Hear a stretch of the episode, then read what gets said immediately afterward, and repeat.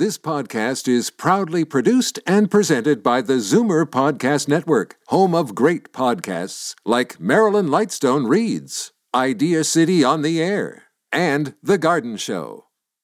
You're listening to an exclusive podcast of The Conspiracy Show with Richard Syrett.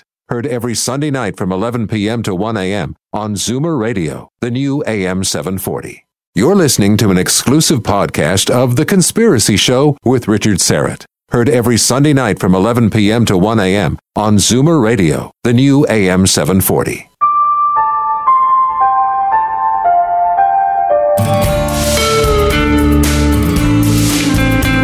It is time to launch a new war against the evil of lies, deceit, and darkness, and go all out to win the victory of truth and transparency and light. Sure, go ahead. Believe everything you see on television, everything you read in the newspaper. Go ahead. Get your history out of the Encyclopedia Britannica. Yeah, that's right. Oswald killed Kennedy. Yeah, sure he did. Man, you are living in Disneyland. 1500 years ago, everybody knew the Earth was the center of the universe. 500 years ago, everybody knew the Earth was flat. And 15 minutes ago, you knew that people were alone on this planet. Imagine what you'll know tomorrow. Live from Toronto, Canada, The Conspiracy Show with Richard Syrett from Zoomer Radio, AM 740. Hey, welcome aboard to the uh, broadcast for Sunday, July the 3rd. And uh, in an hour's time, I guess we'll bid uh, happy July 4th to our American listeners. And I hope you all had a, uh, a great holiday Canada Day weekend. Uh, lots of uh, lots of swimming and uh, bike riding for the uh, for the twins up here in Unionville. So uh, we've got a, a, great show for you lined up for tonight. In just a few moments, Joel Skousen from World Affairs Brief will be uh, with us to tell us about what's going on over there in Greece and this uh, economic meltdown. Uh, a lot of speculation as to you know what's behind that. Was it in fact engineered? There's a big question. We'll discuss that with the editor and publisher of World Affairs Brief, Joel Skousen, in just a few moments. And uh, coming up a little bit later in the program, uh, we'll uh, check in with a, uh, a gentleman who's a very learned man with the Eastern Orthodox uh, Church. Of course, that uh, happens to be my my faith. And we'll talk to Father Robert Gaius about a whole host of things, including, well, it's really the the most important topic, isn't it? Life after death. What happens? After we die.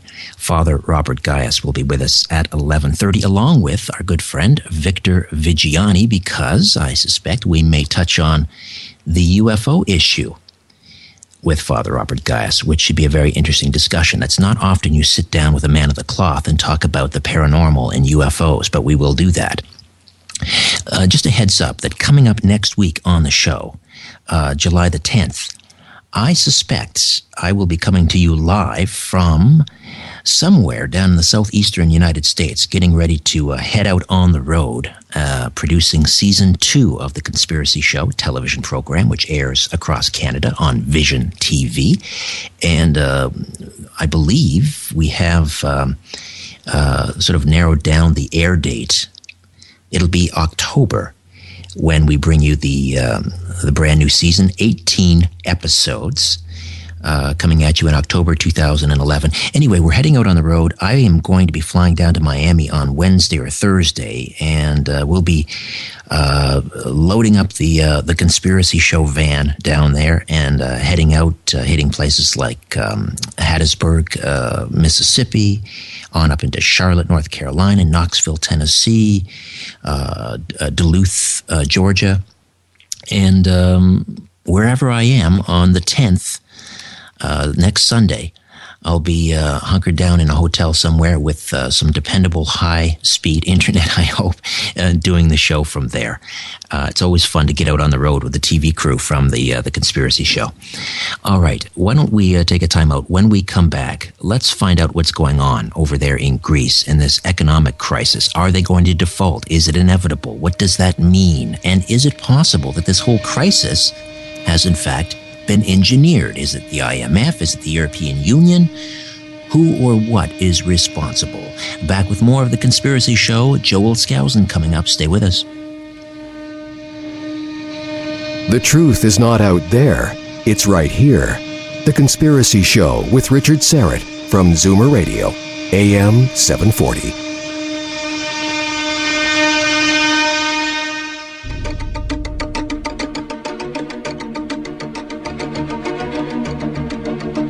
Peering into the shadows where the truth often hides.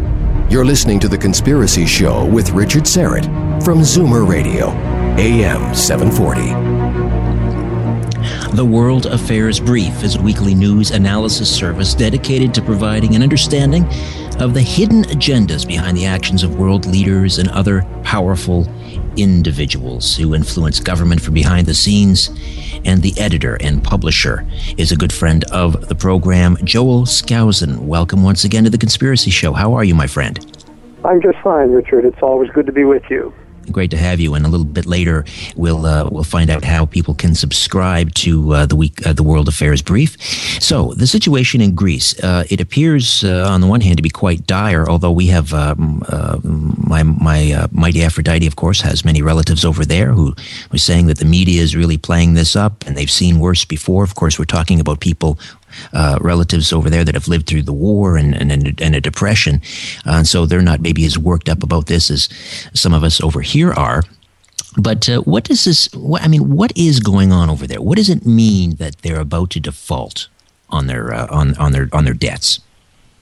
Well, the, the package, uh, the bailout package that has just been celebrated on behalf of Greece through the European Central Bank is really just extending the inevitable uh, because in essence, there were a series of loans that the EU was trying to roll over or get the uh, the creditors to roll over, meaning that they would exchange those debts that were due uh, this month uh, for new 30-year long-term loans or or bonds, and they weren't willing to do that.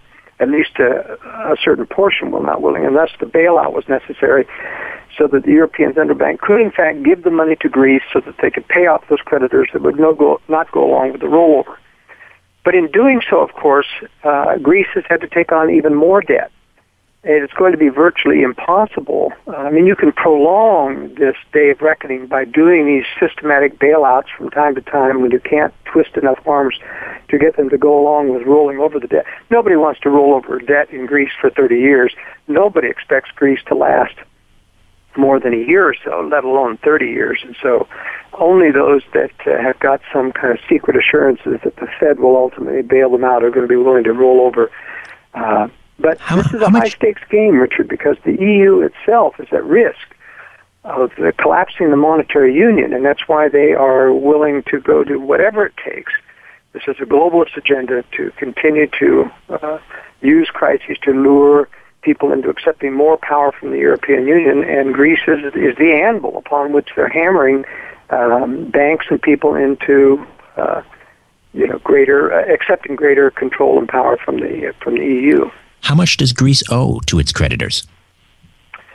Uh, well, the three billion uh, rollover. Uh, there was three billion in, in rollover. We're looking at about three hundred billion in total, and that just you know, it's over the GDP of the nation. The GDP is shrinking probably by 25% already and going worse. It's exacerbated by the fact that the riots going on in Greece are mostly organized by the Communist Party, who's been looking for a vehicle to cause sufficient unrest to to drive uh, the Papandreou government into a vote of lack of confidence, uh, where they can perhaps take power. Um, there even, you know, talk about a military coup, which is something that's happened before in Greece. Uh, but I don't expect uh, uh, them to be able to keep this charade going for the long term, uh, simply because Greece is never going to be able to recover or and pay those debts. It's, and how long will Germany and the rest, and Finland and other EU country, countries be willing to bail out? Certainly, their governments will be, because they don't care what the people want really. They just simply have to conjure up a sufficient excuse to talk their people into the end of the world, just like they did in, in the TARP bailout. You know, the world is going to end financially if we don't bail out these big banks. Well, and in fact, I mean, we know now that it would be better to let them go under, and it would be better to let Greece go under. Well, what does that mean? Let Greece go under. Uh, if they if they default on their loans, what does that mean? It means that the bank balances of the largest banks in Germany and France, who are the major, who illegally, knowing, uh, gave loans to Greece when they knew that Greece was uh, uh, bypassing the uh, restrictions on inflation. Well, there's, there's a 3.5% inflation of the euro that each country that's part of the European Monetary Union is restricted to. Each one prints their own euros, uh, but they're restricted to only increase the value of the number of euros 3.5%. Well, Greece can't live within that, nor could Portugal, nor could Spain, nor could Italy, and so these people uh, fudged the books, cooked the books, and, and took secret loans from German and French banks, um, which you know shouldn't have been giving those loans. And in other words, they're increasing the, their monetary supply off the books uh, above and beyond the 3.5% that they're allowed. But a lot of people are, are, are, are, sitting back and blaming Greece because of their, you know, they have a generous pension program. They, uh, they had, they had, I should say, uh, you know, early retirement for civil servants and, and, and so forth, saying that Greece old. has been living too high on the hog. But I don't necessarily buy that. What else is going on here? Well, no, that's that's that's the reason that, that Greece cannot live within its means. Its socialist welfare state is too generous, and just like Norway had to reduce its welfare state when it faced bankruptcy, and Sweden had to do the same thing, uh, Greece has refused to do so, uh, other than uh, the threat of bankruptcy and default. And this is actually a beneficial thing that goes on in in the world union coercive wage, and there's nothing wrong with unions as long as they're voluntary, but when you give them government coercive power so that the employers cannot hire anyone in response to high union demands, then uh, you have a coercive power that is is not legitimate. And the only way to break the power of the unions once they get used to that is to threaten bankruptcy, whereby you have a choice. And same thing with the socialist welfare program. You have a choice. Either the government collapses or you give in on these ironclad contracts that you've extracted from us over the years. And um, every country that has had to give, force the unions and the social welfare system to give in, has done better and it's prolonged. Look at look at New Zealand, who did it. And New Zealand's got a lease on life that'll last a, a great deal longer. And the ones that refuse have to either be bailed out or they go bankrupt. So that is the major mechanism in which Greece cannot survive because the people will ta- not tolerate, or at least the more radical elements will not tolerate the changes required uh, to put it on a, on a safe ground any more than Minnesotans, uh, you know, will tolerate uh, breaking the unions there, and they'd rather go down uh, than bite the bullet. And the same with California, the same with New York, and these states are going to end up being like mini Greeces uh, within the United States. Joel Skousen, editor and publisher of World Affairs Brief. But, but the interesting thing that that I see going on here in Greece, uh, Joel, that I've seen played elsewhere in the world, is in comes the IMF and starts demanding uh, you've got to sell this port off, you've got to sell this resource off, you've got to sell this off, and before you know it, you lose your sovereignty. We've seen it in South America where now, you know, the water supply has been privatized. This is what I find disturbing, and I see it replaying in Greece. Well, they lost their sovereignty when they went head over heels into debts to the extent that they cannot repay. That's when you lose your sovereignty. These are people taking advantage of that for globalist control purposes, twisting their arms and getting uh, concessions. You see, this was, in my opinion, the ultimate purpose of the IMF and the World Bank to loan South American countries all this money. They knew they were socialist countries. They knew that it was easier for them to take loans than it was to uh, to tell the people, no, we can't afford these types of benefits. And um, and they they had a long term hook in the process. They knew eventually they'd get to the point where they couldn't pay off the loans, and then they could ex extract in the name of free market, and that's what gives the free market a bad uh, name. In reality, these are austerity measures that should have uh, been done years ago, and the, the, the IMF and World Bank actually induced them to continue their socialist uh, excesses by giving them loans rather than requiring that they have austerity early on which is the only thing that stops the socialist mentality. People will continue to take and take and take as long as they think that we can milk the rich and milk the free market economy to provide benefits for us. I, I, I agree that, that that's certainly at play. But w- w- if I'm hearing you correctly, Joel, you're saying though that the IMF uh, took advantage of this situation, moved in there, basically giving giving you know drugs, uh, heroin to a heroin addict, and and said, exactly. yeah, take more, take more, take more, and then the day of reckoning, and they say, okay, now for payback, we want this, this, this, and this. And the process is what what they're getting. They're getting globalist control uh, slowly, you know, piece by piece, one country after another. They'll move on to Portugal, and that's why uh, what I'm saying is, is that these countries will, in fact, default unless a sugar daddy, the European Union, continues to bail them out. And how long that can go depends on how much money they can create without causing superinflation or hyperinflation. And that's the same game the Fed is playing. The Fed is throwing money around the world when we have no money. We are bankrupt, just like Greece. But the Fed can print money, and it's got two to seven hundred trillion, depending on your estimate, dollars outstanding, and so they can print ten trillion a year and not show up as uh, as more than one percent of the money supply. That's how the Fed can get away with inflating so much and not destroying the dollar. And the well, collapse of the dollar is very premature. They can milk this out another ten years, maybe fifteen. Joel, would would Greece have been better off keeping the drachma, staying out of the European Union? Well, it depends on your point of view. If you're a socialist, yes, they would be better off because then they could play the inflation game. They could go beyond the 3.5. They could do what the Fed is doing, inflating it to 7 to 10 percent. Now, they don't have as big a monetary base, not anywhere near as big as the Fed, so they can't get it. It'll show up as hyperinflation much sooner in Greece, and that's exactly what they did it before, and that's what they would do again if they still had the drachma. Now, they'd have more sovereignty, but it isn't going to change the fact that that printing and creating money to pay off socialist benefits is a dead end and eventually ends up in bankruptcy of the country or hyperinflation, either one. One of the opposition parties is suggesting that there's another way uh, out of this, and that is uh, tax cuts. How do you feel about that?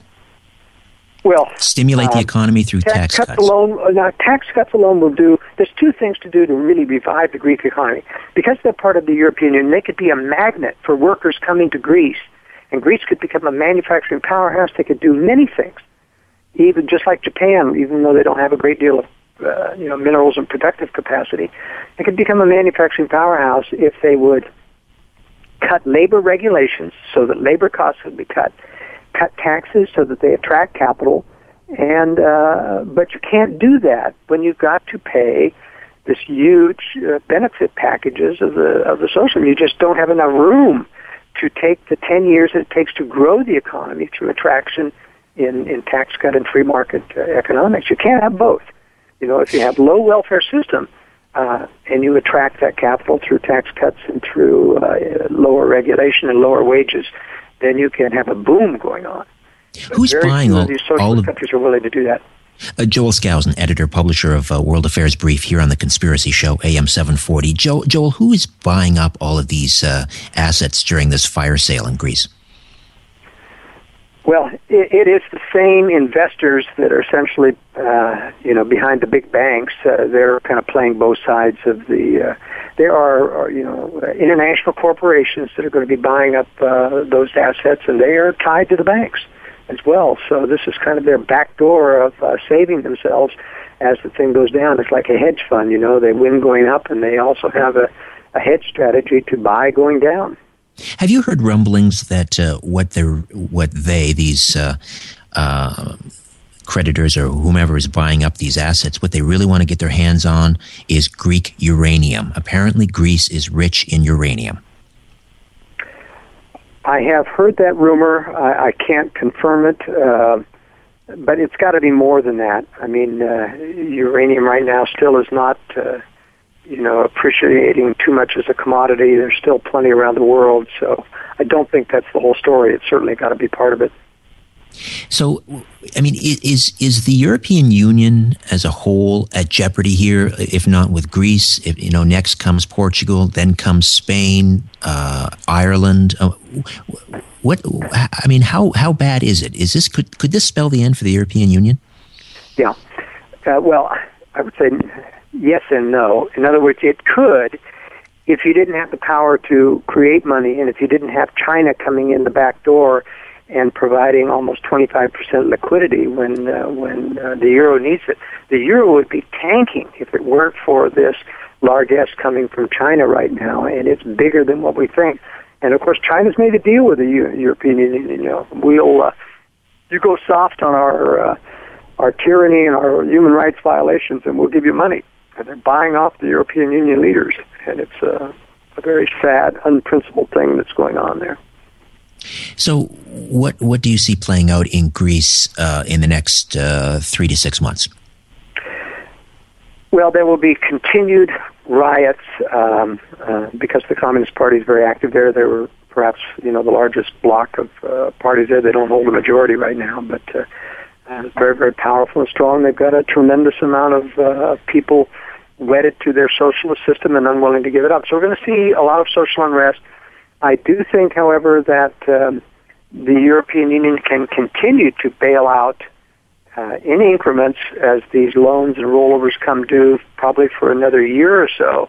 But eventually, the European Union is uh, uh, is going to run out of money. The European Union does not have the monetary base sufficient to float all this money. If China stops loaning or buying up euros to keep the euro supported, then they're going to be in trouble. If there is a default, the 900 pound gorilla in the room is the derivatives markets that are guaranteeing that Greece will not default. If it defaults, there's a tremendous scandal that's going to hit, and AIG will look like a piker compared to all the derivatives owned by most of the American banks uh, who have sold these derivatives, who have made these guarantees, they'd be at risk of another bailout. And that's why Tim Geithner, when he told his Wall Street insiders who was watching an, uh, an HBO presentation on the, the Wall Street Fall, uh, a movie that's come out, he said, there's going to be another storm, and you better be prepared for it. So I think when Geithner knows that, and by the way, you know, he's bailing out. Uh, pretty soon he's going to, he doesn't want to be in the Treasury when this happens, uh, I think there's a big storm coming, and it could have real um, economic depression consequences worldwide if this if Greece defaults and the derivative market, which is about ten times larger than Greece's potential to default, goes down. Uh, we're going to see a real problem. How could uh, such a small economy as as Greece, on a, on a global scale, relatively small, have such a huge uh, domino effect. I mean, you're saying that this, this, these little ripples in the pond could create a tsunami. How is that possible? Yeah. It, it, and it's because it is the beginning domino. And then after that, you have Portugal, then you have Iceland, you have Spain, you have Italy. Each one of those things are just about 10% behind Greece. They're that bad off.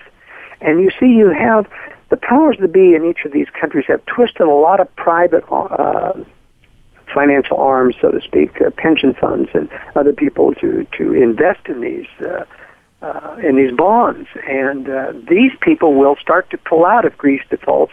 They're going to start to pull out, and that collapses the market, and that triggers all the derivative guarantees.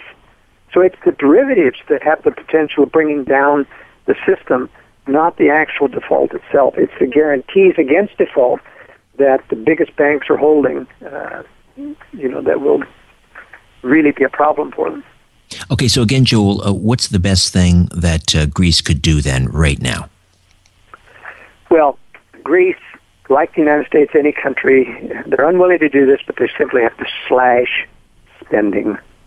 That's the only thing they can do, just stop the welfare system, say, we don't have the money, it's not there, nobody's getting any more. Get used to it, get over it, everybody go back to work. And at the same time, if you cut regulations, and you cut taxes so that people had some place to go, had some place to attract business, had some place to start their entrepreneurial spirit. You could come back out of this. But essentially, they need to default. Default is good. Sure, you're gonna you're gonna stiff the German bankers, but they can handle it. Greece would be better off to default and start over with a better economy, with the better regulations, and with less welfare. I think that's Greece's only salvation, but nobody has the moral courage to do that anymore. Joel, how do you subscribe? How do we subscribe to World Affairs Brief? People can go to my website, worldaffairsbrief.com, and click on the subscribe button. It's only $24 for the rest of the year. Uh, people, before they subscribe, should get a free sample copy. They can do that by emailing me at editor at worldaffairsbrief.com. Terrific. And Joel, I know that uh, you're going to be on the road a little bit this summer. I'm I'm getting ready to embark uh, on a, on a trip for the TV show, and at some point uh, in the next uh, short while, you and I are going to hook up, and you're going to be, we hope, on an episode of the uh, Conspiracy Television Show. Looking forward to uh, to sitting down with you in person Yeah. finally. Likewise, Richard. It'll be good to meet you. You too. All right, Joel. Thank thank you. you so much for this. Joel Skousen, editor publisher of World Affairs Brief. When we come back, Father Robert Gaius from the Eastern Orthodox Rite weighs in on life after death, the paranormal, and perhaps he may have a thing or, or two to say about UFOs. And of course, our good friend Victor Viggiani in studio with us as well from Zealand Communications. Back with more of the conspiracy shows. Stay with us.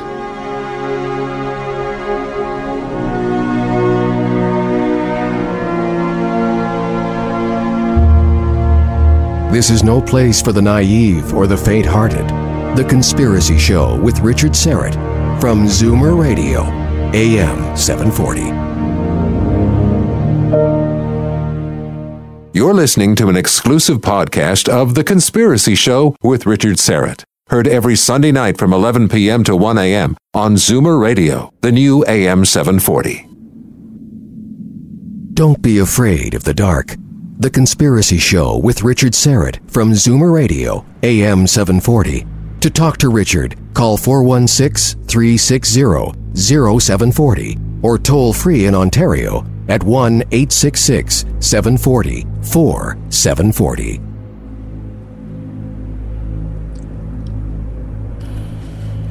Welcome back.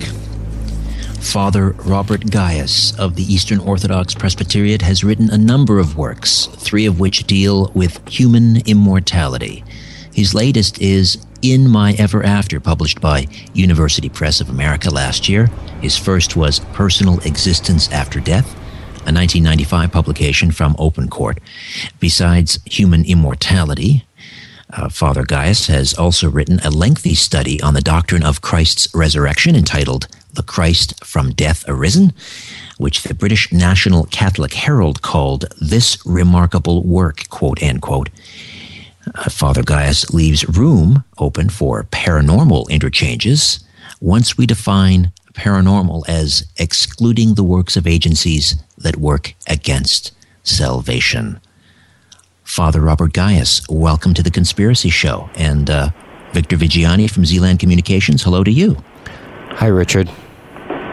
Good to be Well, with good you. evening. Uh, thank you for having me on your program tonight. And, uh, and Father Gaius, I've been given instructions that you prefer to be referred to as Robert. Is that. Uh, Yes, that's what uh, I think would be uh, okay. Yes, I would appreciate that. All right. Uh, before we get uh, g- g- going, uh, Robert, um, for those I I, uh, I come from the uh, the Greek Orthodox uh, faith, um, but for those not familiar with Orthodoxy, I mean, I know that's that's a three hour question in and of itself, but uh, could you just give us a, a, a thumbnail sketch, perhaps uh, outlining some of the, the principal tenets of the Orthodox faith? Well, we go back to, uh, we have the first issue is the line of succession, wherein we find ourselves aligned with Andrew, the Protocletus, who was the first called. He was Peter's brother, and he was the one that told Peter, Come and see what I have found, the, Savior.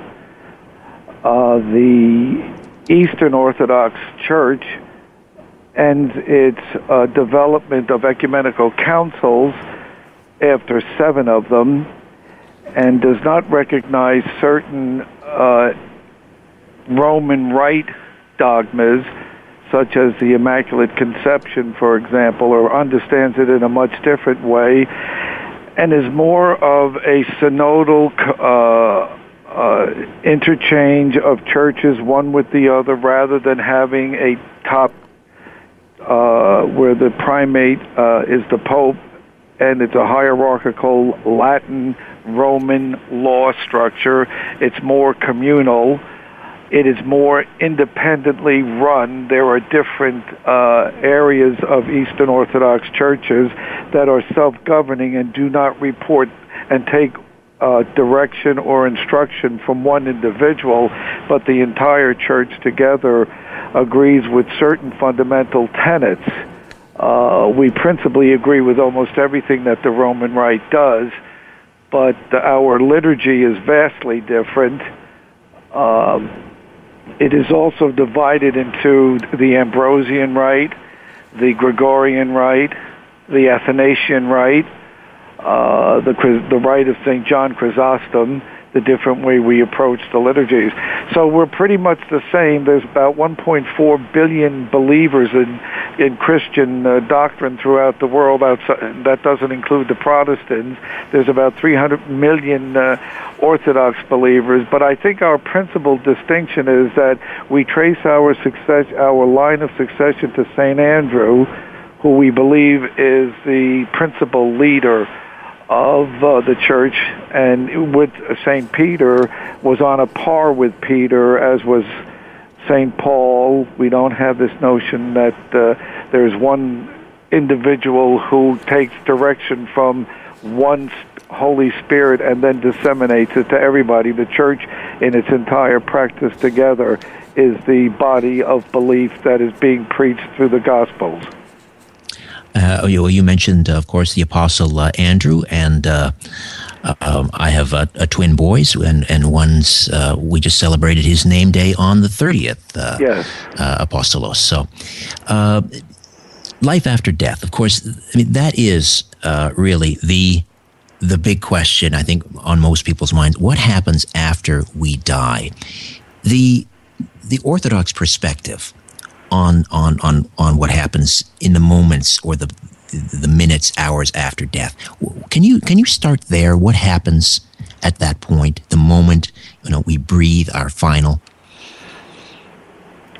Well, um, I the there is a judgment. The, the soul departs from the body in the in the Eastern Orthodox belief. The soul departs from the body and has a judgment an individual judgment before the divine and then is judged at that moment and either will go to eternal felicity, have to wait for that to occur, or God forbid, something else occurs which is the opposite of eternal felicity. And then there is a final judgment at which time the entire world is judged every individual sees what they have done and then judges themselves before the throne of God, and in the end will have eternal salvation or will go to where they had uh, wanted to go as their life indicated that they would.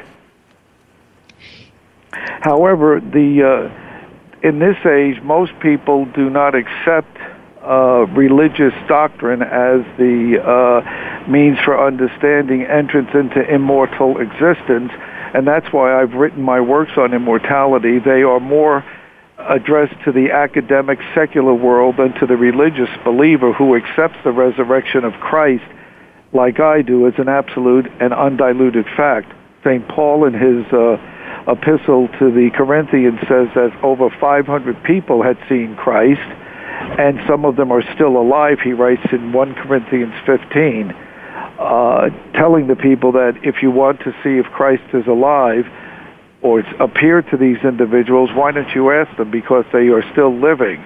But in today's existence, and for some, uh, since the time of probably Aristotle and through the uh, Middle Ages, the argument has been how do we establish that there is such a thing as immortality, which is not a matter of faith? And my book begins by making the distinction that the consciousness and the body are not the same. The body is destructible, is material, is divisible, and if consciousness in some way is unlike everything that matter is, that is to say, is indestructible, then we have a beginning grounds for looking at the proposition that the individual is immortal in himself. And that's been the principal problem in philosophy for about the past 2,000 years, establishing consciousness as being indestructible and immaterial, unlike the body. And how you establish consciousness as being unlike the body is by showing that it has attributes that the body does not have. And if it has attributes that only that the body does not have, then it would seem that it would probably be other than the body, other than material, other than destructible. And that's what I did in my book, In My Ever After. Uh, I tried to, in a disciplined uh, approach, address many of the issues uh, in philosophy that go against immortal existence. I, uh, for example, people say when you die, uh, since the body doesn't move, therefore it's there's nothing about the body that exhibits something that shows that it is in some way perduring bodily decomposition. But that assumes that the senses tell you everything about existence. But there is nothing in sensation that says to you everything about existence is contained in the senses. You can't read it off sense data. It's an intellectual proposition.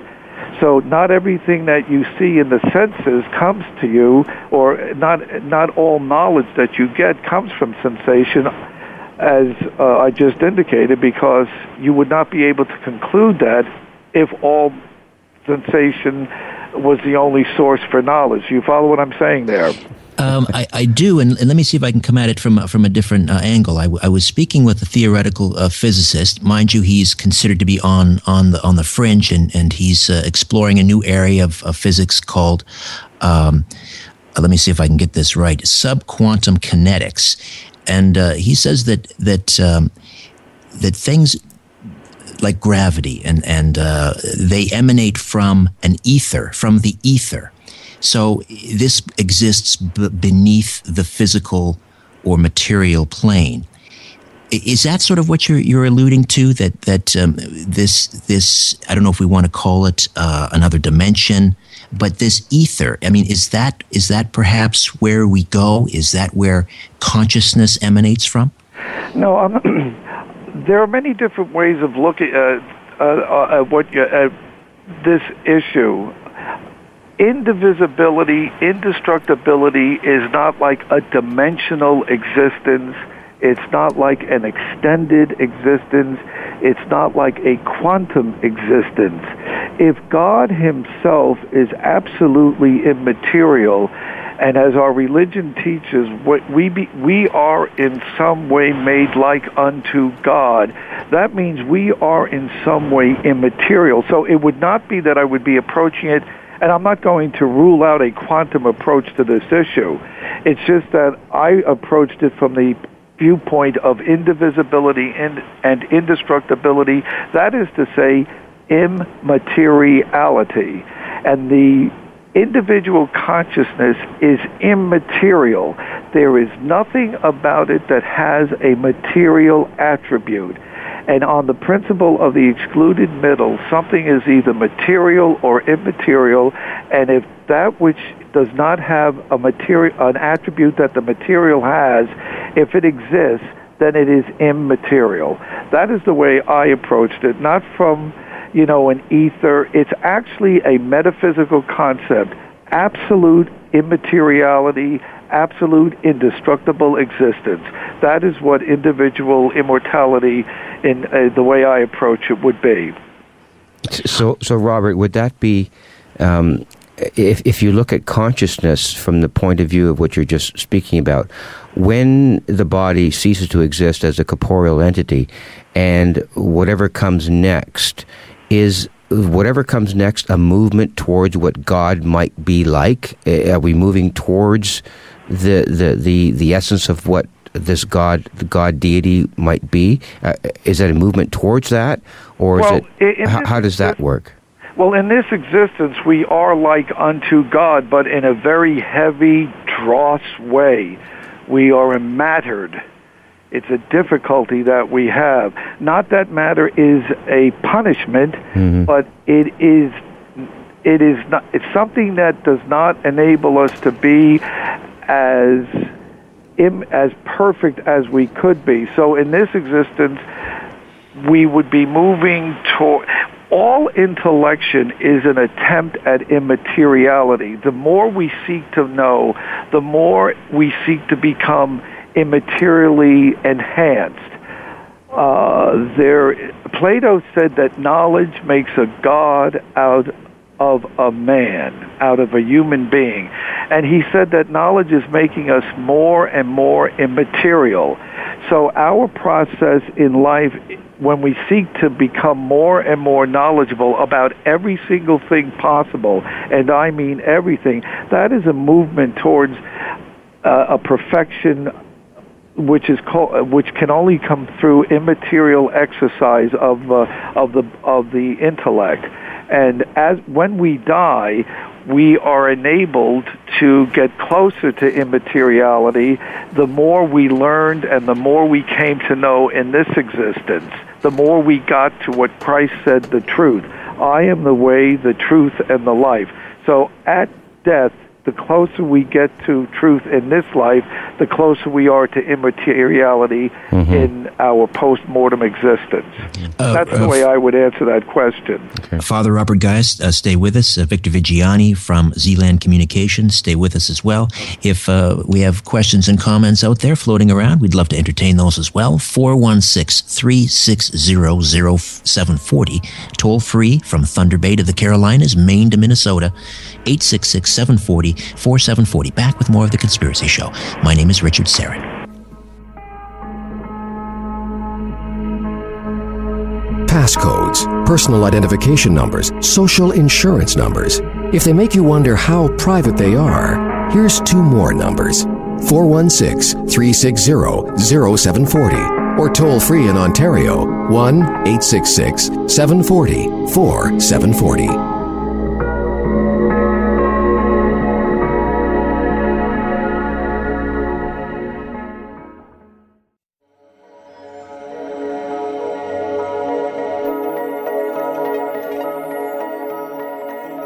Question everything. This is The Conspiracy Show with Richard Syrett on Zoomer Radio, AM 740. Joining me in studio from Zealand News Service, the news director, Victor Viggiani, and on the line, Father Robert Gaius of the Eastern Orthodox Presbyterian, and we're talking about what happens after we die. Uh, Robert, the the fact that consciousness survives uh, physical death, uh, but why would they, we then preclude reincarnation? That that consciousness would uh, incarnate again and again. Well, reincarnation says there is no first birth. You are eternally existing from the there has been no beginning to your existence. You just keep re-entering existence. The only problem then with reincarnation is if there's no first birth, there can be no second. That would mean there was no first. That's the problem that I have with reincarnation. I have read, you know, I know of the studies, uh, I think it was Ian Stevenson, am I correct, who did that remarkable work with children. Yeah. Twenty cases suggestive of reincarnation. You correct me. You can yes. correct me if I'm mistaken on the author.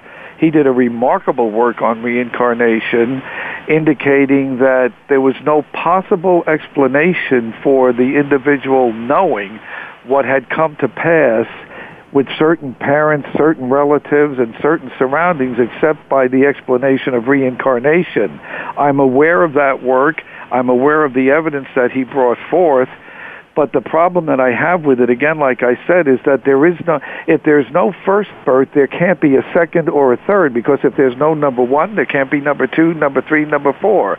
That's the way I approach the question of reincarnation, notwithstanding the fact that, as you know, uh, the, the Orthodox Church uh, rules out reincarnation eo ipso. It simply is not the case is there another a possible explanation? Are we talking about some sort of a deception, or or are we are we uh, talking about perhaps um, an individual's ability to somehow view uh, someone else's life, someone else's yeah. past life?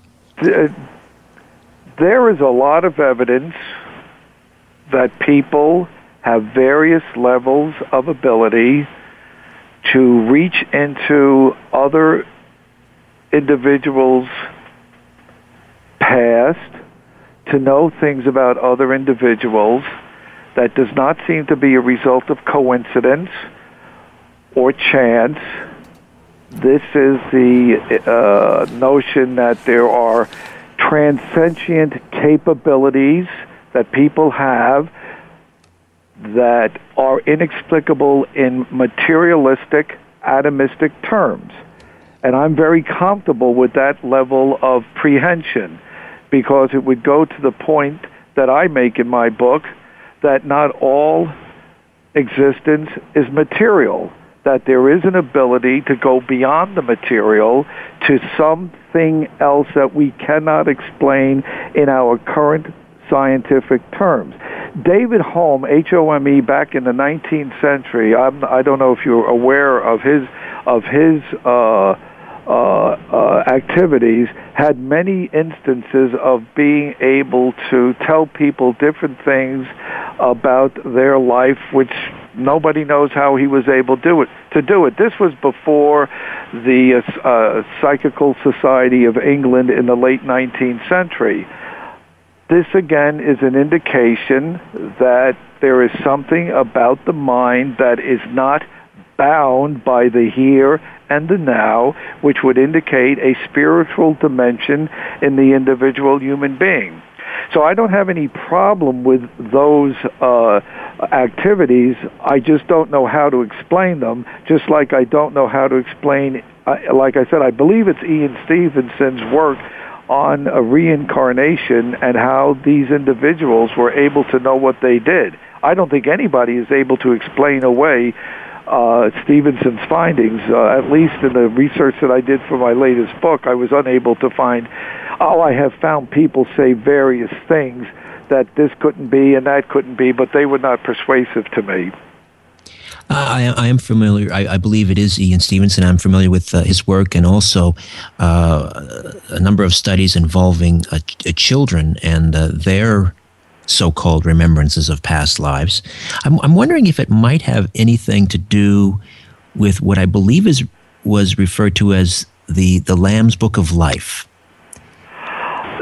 That is uh, that that's uh, how that's to be interpreted that phrase uh you, you know the church fathers have a different different it, it was said one time that the uh church did accept the doctrine of reincarnation uh but i don't really believe i, I have not found it in scripture myself uh in the new testament found it really nowhere. It was in some Gnostic strains in the first, second, and third century, but I think what we have to keep in mind here is that these events show an immaterial aspect of the human being.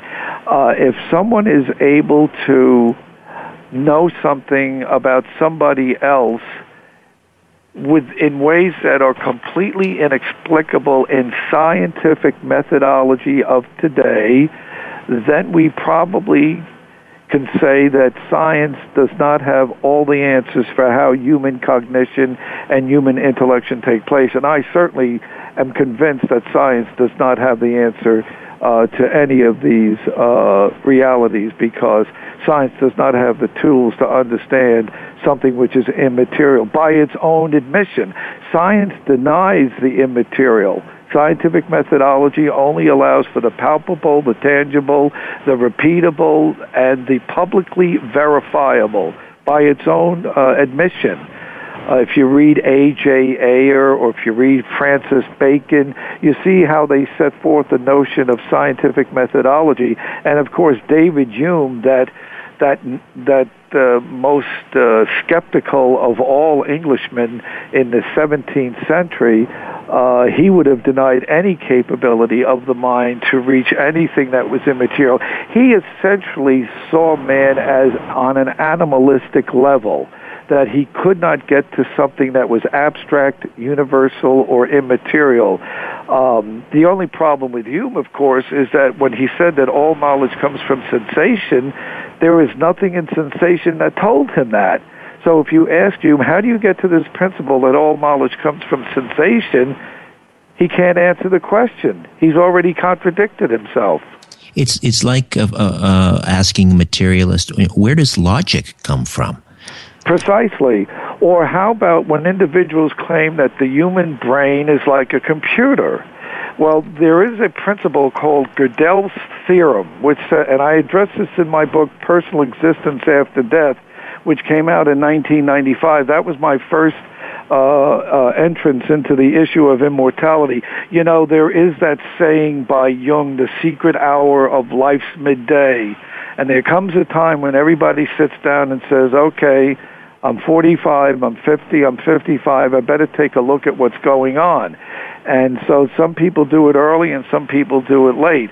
But if you go into um, uh, the uh, uh, this uh, idea of immateriality and immortality and, and David Hume and how he has tried to offset uh, the notion of immateriality and penetrated very difficult uh, in a very difficult way and with studiousness you will find out that there are many mistakes in science in materialism that do not address realities that we know from our own experience exist like you're talking about logic. How do we come to logic?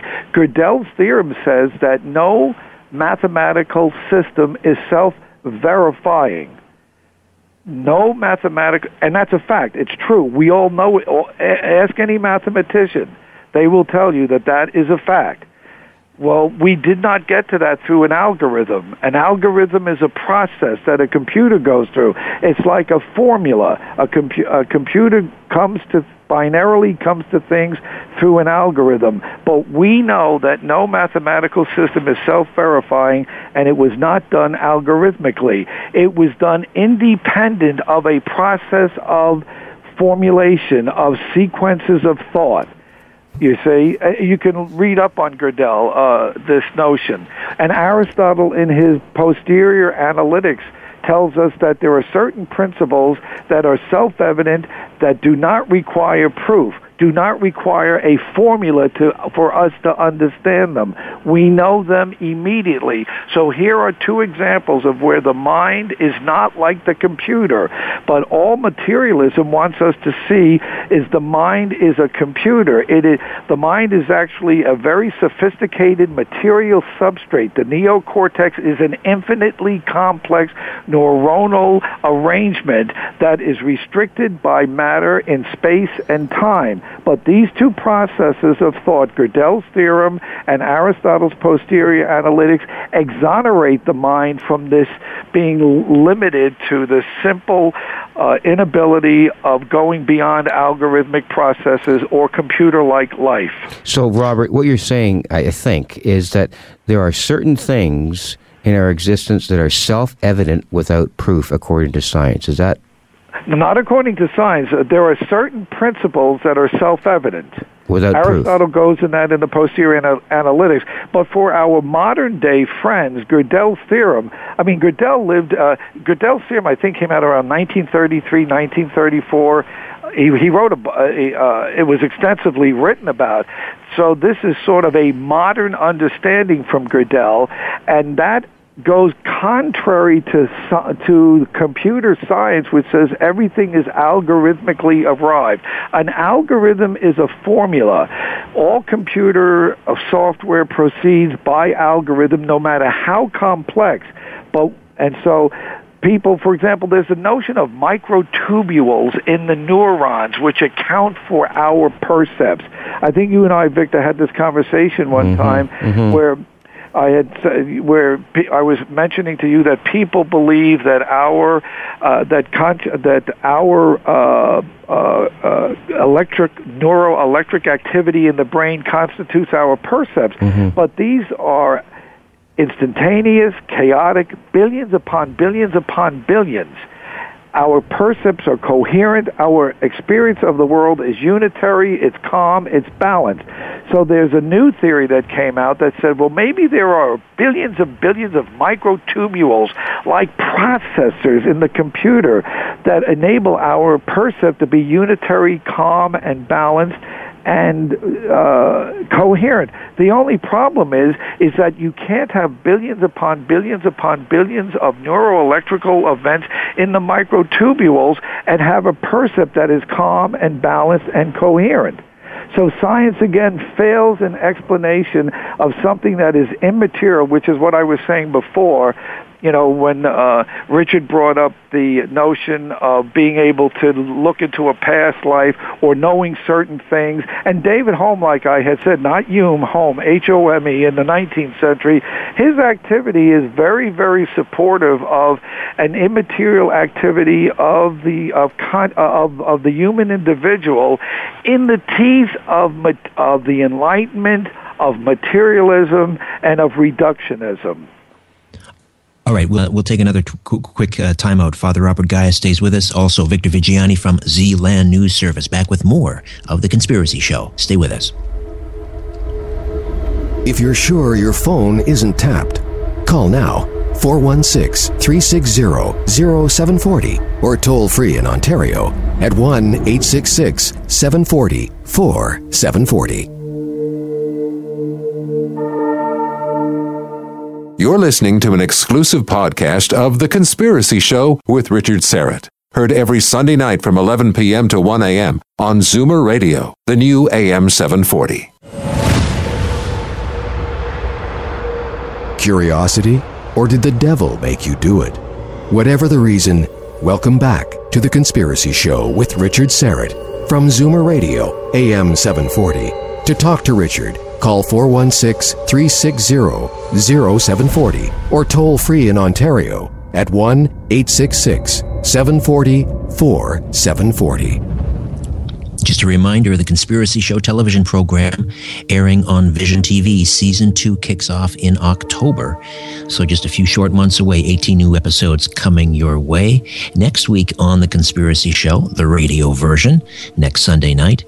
We'll uh, speak with John Rappoport of uh, No More Fake News fame and also Nick Redfern and uh, his book, The Real Men in Black.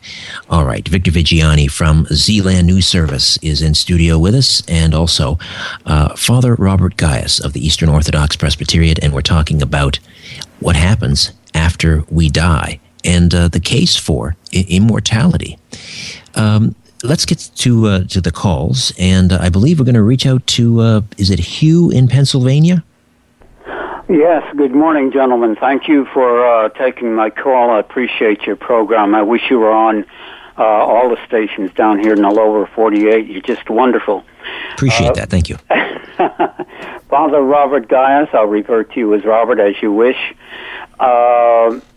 Back in the 70s, before I was discharged from general service, um, uh, in a very covert installation, there was a phenomenon that occurred. It was witnessed by dozens of personnel, high security personnel, including myself. I'm going to new, use a new word for you. This is called a commutator. Commutator. It okay. refers technically to the soul mind. It's a small three inch uh, force field which hovers above the Fissure of Rolando. Now, there were four of these. At first, we thought they were UFO reconnaissance devices. But uh, we quickly learned that they were really the Holy Family. Uh, the rosy red one, which was in the forefront, was of course Jesus, his uh, his mother Mary, uh, her spouse Joseph, and a, a mystery one that we never quite found out who it was. But anyway, this phenomenon lasted for about 15 minutes, a full quarter hour. And many personnel who were sick and suffering uh, a couple of days later were uh, healed. Now, Father, uh, when, Jesus uh, Jesus uh, mentioned something about when he came back, when he would come back, he would bring back uh, his monetary system. I, I don't know if, if you call it paternio or you you would know how to pronounce it, but but anyway, I noticed there is a tremendous change in the global uh, economy. Uh, whereas gold uh, goes up maybe as high as $30,000 over the years, it will help to substantiate and support the dollar instead of the other way around and will maintain the United States as the world's central currency. I wonder, would this have something to do with Jesus' new monetary system? Because uh, a couple of years later, about seven years later, I was contacted by that same military base, and I was given some confidential information, which is now declassified that there is a man, and the military or the government is not interfering with this gentleman. There is a man who is claiming to be the reincarnation, the commutator of Jesus. Now, I've heard him speak, and he sounds just like you thought uh, Jesus would speak. So I wonder if you would comment on the monetary system and uh, Jesus coming back as this man. Well, I don't know if I could comment on the monetary system, but as uh, I don't know. Uh, Jesus said, "You know neither the day nor the hour; it is known only to the Father." And he, uh, so I don't know when Jesus will come back. He will come back again, uh, but I don't. Uh, I don't know if he's here now there, you know, if you read uh, the epistles and uh, the the notion of rapture, that's a very very complicated subject with with which I am unable to really deal competently. Uh, suffice it that we do know that there is going to be a coming of Christ, and when He does come, the scale will be balanced finally and forever according to his law, but I can't comment on on the monetary system. I can. You talk about uh, an apparition. I I don't have a problem with apparitions because uh, they they are verified, validated, established as having occurred, but usually those are more personal and private to the individual, and on those I don't have any competency to uh, talk at all. Well, eh, the the uh, the apparitions, the Marian apparitions at, at Lourdes or Fatima, yes. um, or, Guadalupe, uh, for some reason. Uh, well, I've I've been to uh, I've been to Guadalupe and I have seen the uh, and I have seen the uh, what Don the young Mexican Don Diego I believe his name was when he carried it to the bishop and I've seen the uh, what uh, eventuated from that the painting, uh, the uh, the the image of Mary. That's not a painting. I don't know what it is. It's not a painting. I've also seen the Shroud of Turin. Uh, uh, I I absolutely and unequivocally believe in Marian apparitions. I've done a lot of work on Fatima. Uh, Lord knows how much study I've done on it, and I'm convinced of its reality. I was at Lourdes and I saw the incorrupt body of Saint Bernadette. It's incorrupt uh, if you want evidence of something having happened at Lourdes, which is uh, different. And at Lourdes, of course, as you know, that's where the notion of the Immaculate Conception came to be, where uh, Bernadette was told, I am the Immaculate Conception. We don't know in the Eastern Rite, that's a difficult uh, uh, what exactly that means. You know, in Saint Luke, when the Holy Spirit overshadowed the Blessed Mother, uh, and she conceived uh, uh, by the Holy Spirit that notion of immaculate conception is very, very difficult for the. You had asked originally, what's the difference between the Eastern and the and the Western, the Roman, on the notion on different matters of religion. We both believe Mary is is the mother of God, but what the notion of immaculate conception at Lourdes means is very difficult. But nevertheless, I did see her body; it's incorrupt. She looks like she hasn't aged a day so these realities, uh, I've seen an incorrupt body of a of Vincent Pallotti, who was a founder of a Catholic order of priests at the Piazza Vincenzo del Pallotti in Rome. It's totally incorrupt. What these explanations are go beyond scientific understanding. Again, the, science has its place but it cannot address everything that is real because not everything that is real is material. In fact, to say that everything is real is material, you have to ask the individual, where in the material world do you see that proposition, everything that is real is material? You can't find it, Richard. You can't get it from the material world.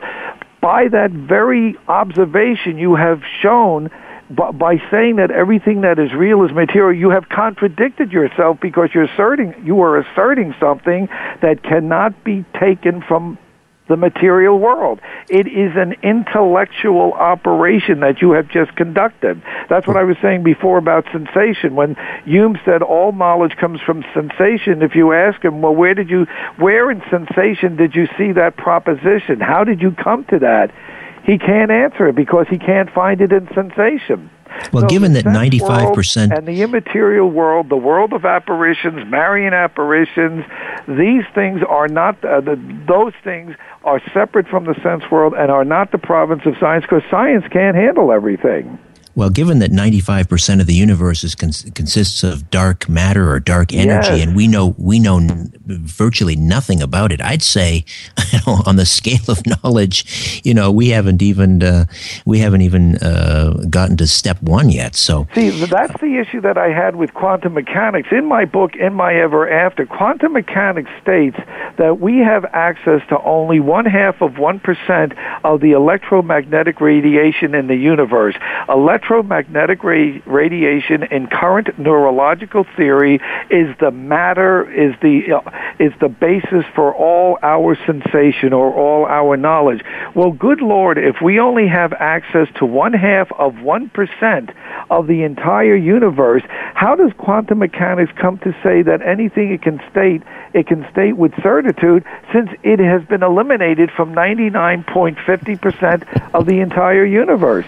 That's my point about, for example, there are there's when when the body decomposes the the reason we may not be able to identify the personality in that body is because it may have assumed a different electromagnetic balance, a different electromagnetic arrangement which is not accessible to our ocular capabilities.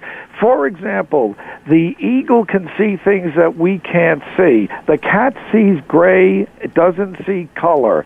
To us, the vision of a white polar cap on a mountain is beautiful. To the dog, it means nothing.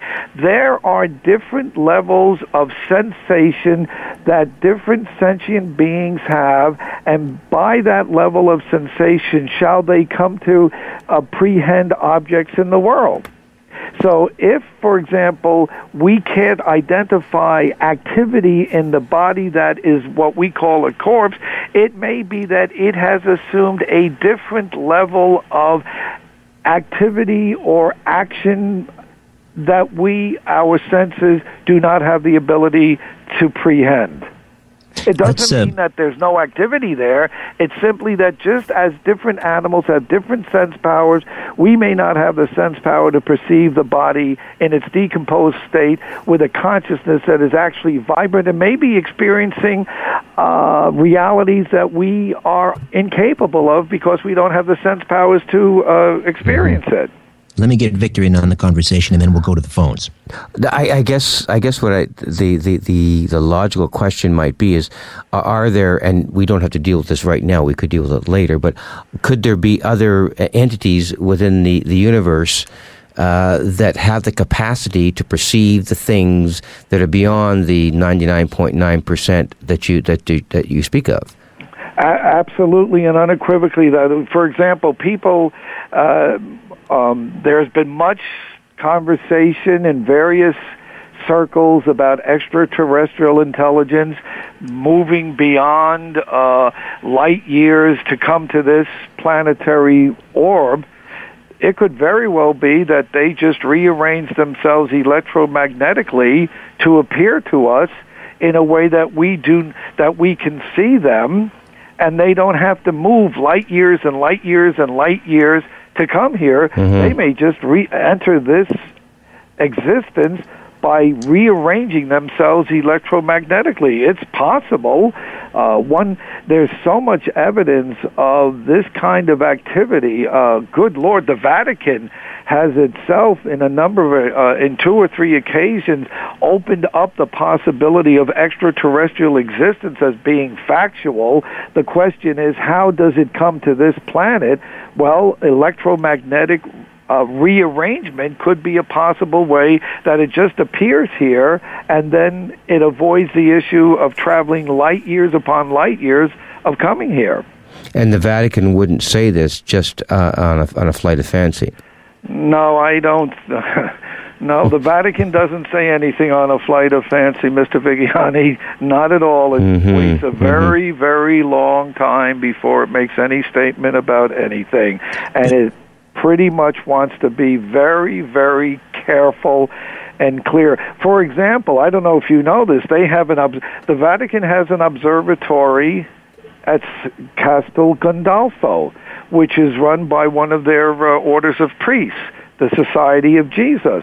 They there is a uh, an observatory in the uh, in the Southwest that is funded by the U.S. government, which is staffed by the same group of, of, of order of priests and brothers.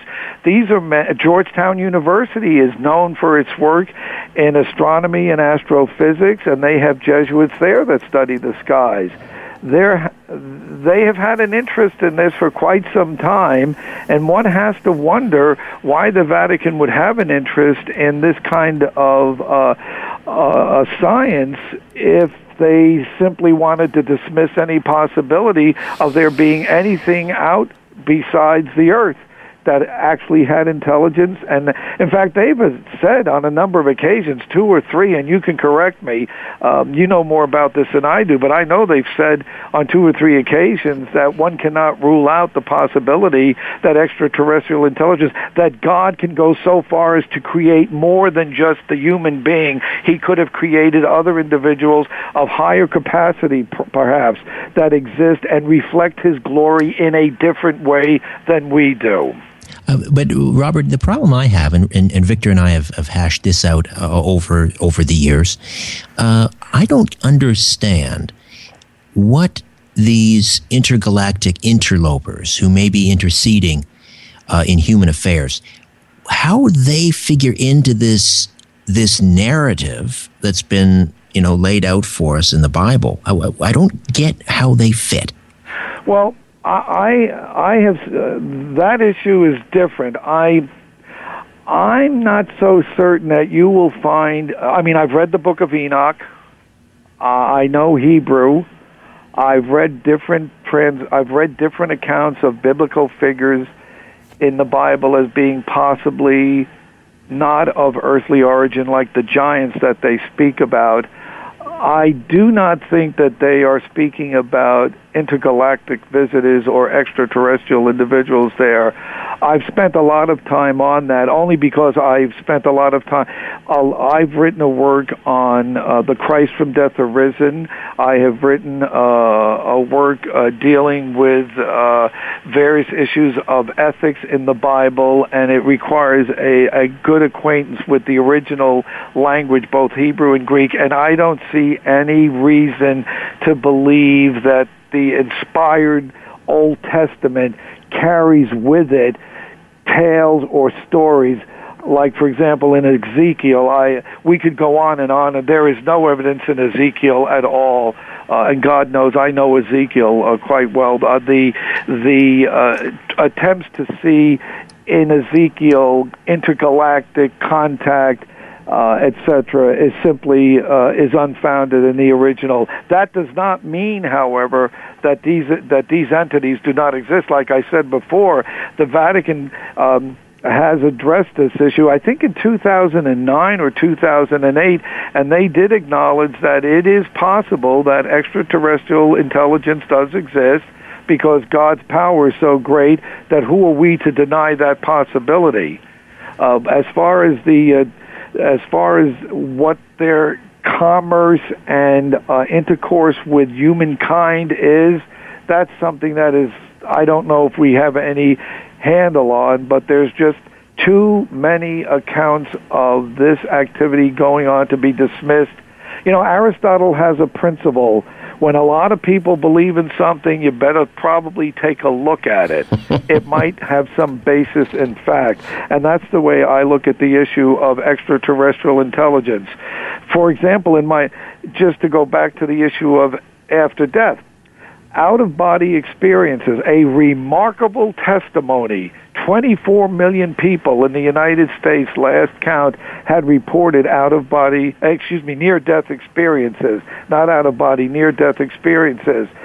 They've been tr- they have tried to explain this away in a variety pharmacologically, hallucinatorically, but the point is, when so many people have this kind of experience using Aristotle's principle, let's study it. Let's see if this gives evidence of something beyond the here and now and of a capacity for man to be greater than just simply hooked to this material existence uh, that binds us down and for some doesn't give them flight to something greater and something more uh, exhilarating.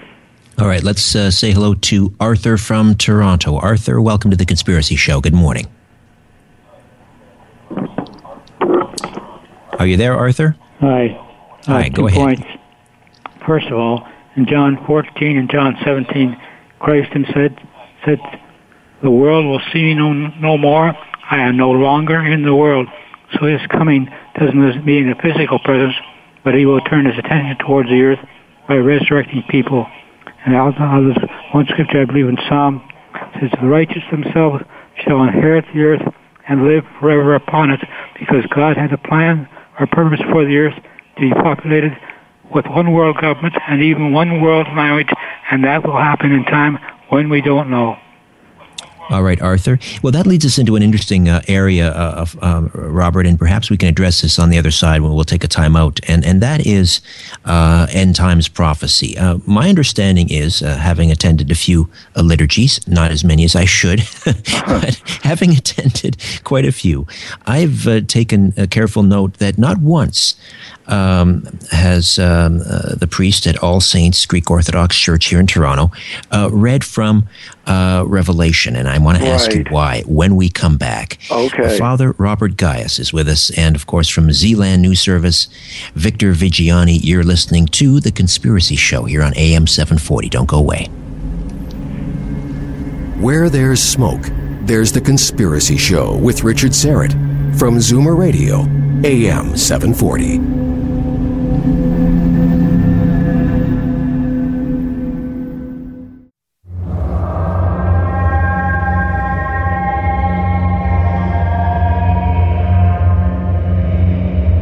Corporations, governments, and sometimes entire civilizations, what goes up must come down.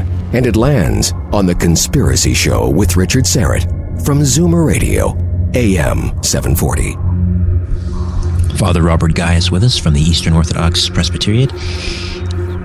Why why don't uh, why don't I hear uh, my priest reading from Revelation during the liturgy, Father? Well, if you uh, go back to the beginning days of uh, the organization of uh, the New Testament, um, there was a conflict about whether or not the book of Revelation first was written by the same St. John that wrote the Gospel, saying, I believe that it, that's been successfully uh, judged in his favor. There seems to be a lot of evidence to say that John of Revelation, the John of the epistles of St. John, and the John that wrote uh, the Gospel of St. John are pretty much in the same, uh, are pretty much the same person. To your question, why isn't the book of Revelation read at Orthodox liturgy?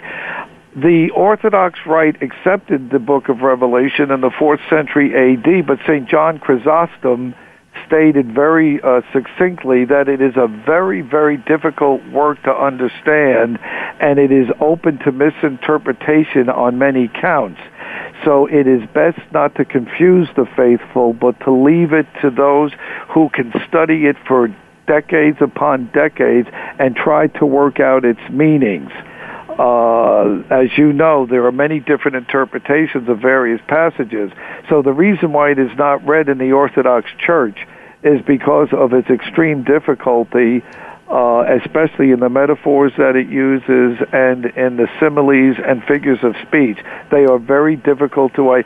They, they the Book of Revelation is the work of a mystic and some mystical writings, if you read Richard of Rolle, for example, or St. Teresa of Lisieux, or perhaps even uh, the collection of mystic, uh, for example, Julian of Norwich, uh, it is difficult to understand some of the things that these individuals say. St. John uh, is even more difficult because the work he has written has been written. Remember, St. Paul says, I believe he went to the fourth heaven or something like that, where he had experienced things that nobody else had. St. John probably, in writing the Revelation, had an had an outlook and a, a visitation and an inspiration that is difficult to communicate in words that we could understand. And eventually, we will understand what he said, but so far, probably not enough meditation and prayer has been expended on the book of Revelation to understand it as it should be understood. So that's why it's not read in the Orthodox Church.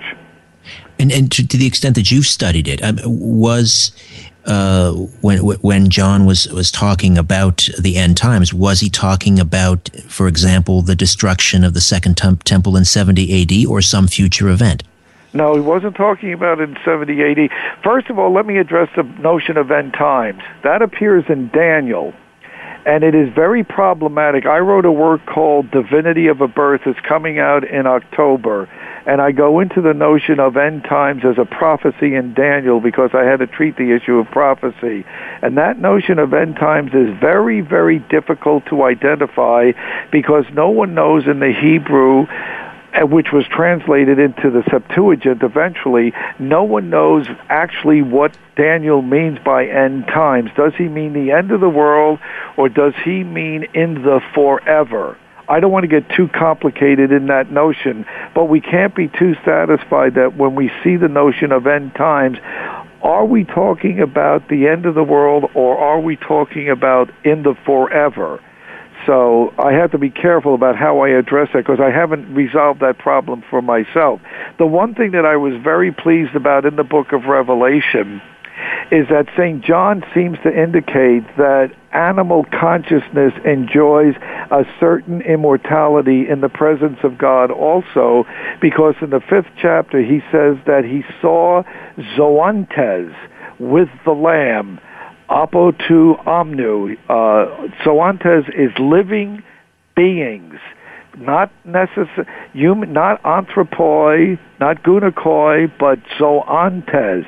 And these are identified as animals. So St. John tells us, I saw animals in the presence of the Lamb in, in heaven, seeming to indicate the notion that it is conceivable that Scripture is telling us that animal existence itself enjoys an immortality also, just like the Gospels preach. We experience immortality from the moment that we are born because we are created immortally. So also St. John seems to be saying that animals have some kind of immortality. And it's not an immortality in the memory of God. Remember what he says. I saw animals in the presence of the Lamb. So antes apatu omnu. That's the passage. All right, that's uh, that's uh, basically telling us all dogs do, do go to heaven. Uh, I think there might be reason. You know, if you read the notion of Nephishim in the Hebrew in the Old Testament, when it says that man received life, God breathed not only Nephishim into man, but into all living beings. Nephishim is from the divine.